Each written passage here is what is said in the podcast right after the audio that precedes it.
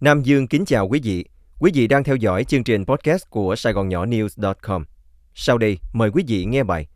Tình báo Trung Quốc phá hoại bầu cử Hoa Kỳ ra sao? Của tác giả Minh Đăng.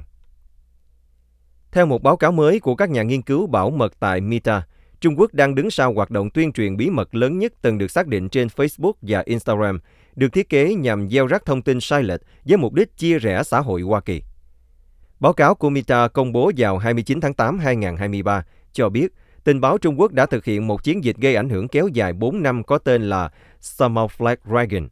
Xuất hiện lần đầu tiên vào năm 2019, thoạt đầu chỉ đề cập tới các cuộc biểu tình ủng hộ dân chủ ở Hồng Kông, nhưng sau đó xoáy mạnh vào chiến dịch truyền bá thông tin sai lệch về nguồn gốc đại dịch COVID-19, tấn công những người bất đồng chính kiến và chỉ trích Hoa Kỳ, đặc biệt tập trung gieo rắc sự chia rẽ trong cuộc bầu cử giữa nhiệm kỳ 2022. Trong nhiều năm, giới nghiên cứu an ninh mạng của Hoa Kỳ đã nghi ngờ rằng số lượng lớn các bài đăng Spamflake Dragon có liên quan tới chính phủ Trung Quốc nhưng không thể chứng minh, cho tới mới đây. Các công tố viên liên bang Hoa Kỳ đã cáo buộc hàng chục quan chức Bộ Công an Trung Quốc đứng sau chiến dịch tuyên truyền bí mật trên trang mạng xã hội trong hồ sơ được đệ trình vào tháng 4 2023.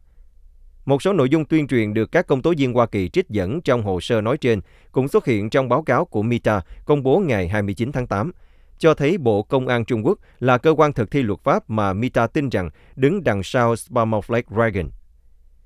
Người phát ngôn Meta nói với tờ Rolling Stone, Chúng tôi có thể xác nhận rằng hoạt động truyền thông xã hội được mô tả trong hồ sơ của Bộ Tư pháp Hoa Kỳ cũng là một phần hoạt động của Spamflake mà chúng tôi mô tả trong báo cáo của mình. Vào tháng 4, Bộ Tư pháp Hoa Kỳ đã truy tố 34 sĩ quan tình báo thuộc Bộ Công an Trung Quốc về tội âm mưu gieo rắc tin nhảm nhằm gây hỗn loạn giữa các tiểu bang cũng như đe dọa những người Trung Quốc lưu vong ở Hoa Kỳ.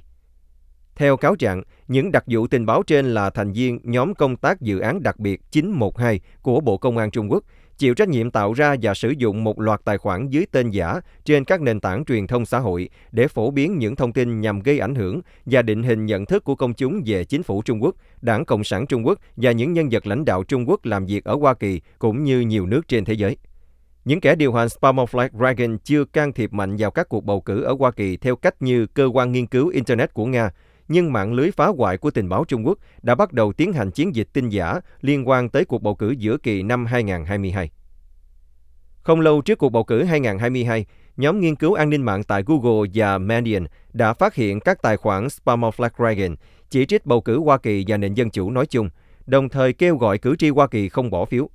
Trong một video có nội dung kêu gọi không bỏ phiếu cho bất kỳ ứng cử viên nào của cả hai đảng, kèm đoạn phim về những kẻ bạo loạn ngày 6 tháng Giêng với thông điệp Giải pháp, tức cho vấn đề lộn xộn bầu cử, là loại bỏ tận gốc hệ thống bầu cử kém hiệu quả và mất năng lực này. Nhóm nghiên cứu của Meta gần đây đã phát hiện một phần hoạt động của Spamflake Dragon được điều hành bởi các nhân viên nằm rải rác trên khắp Trung Quốc.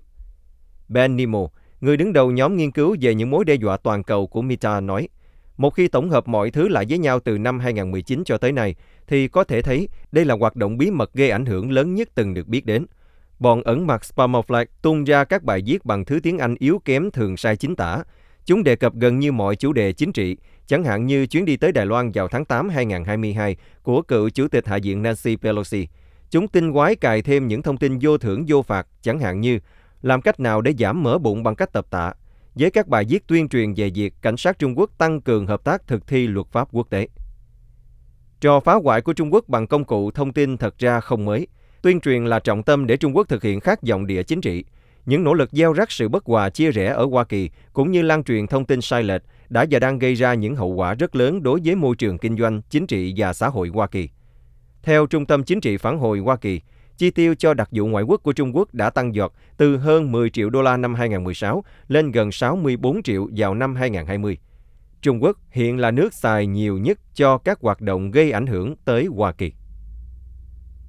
Quý vị vừa theo dõi chương trình podcast của Sài Gòn Nhỏ News.com cùng với Nam Dương.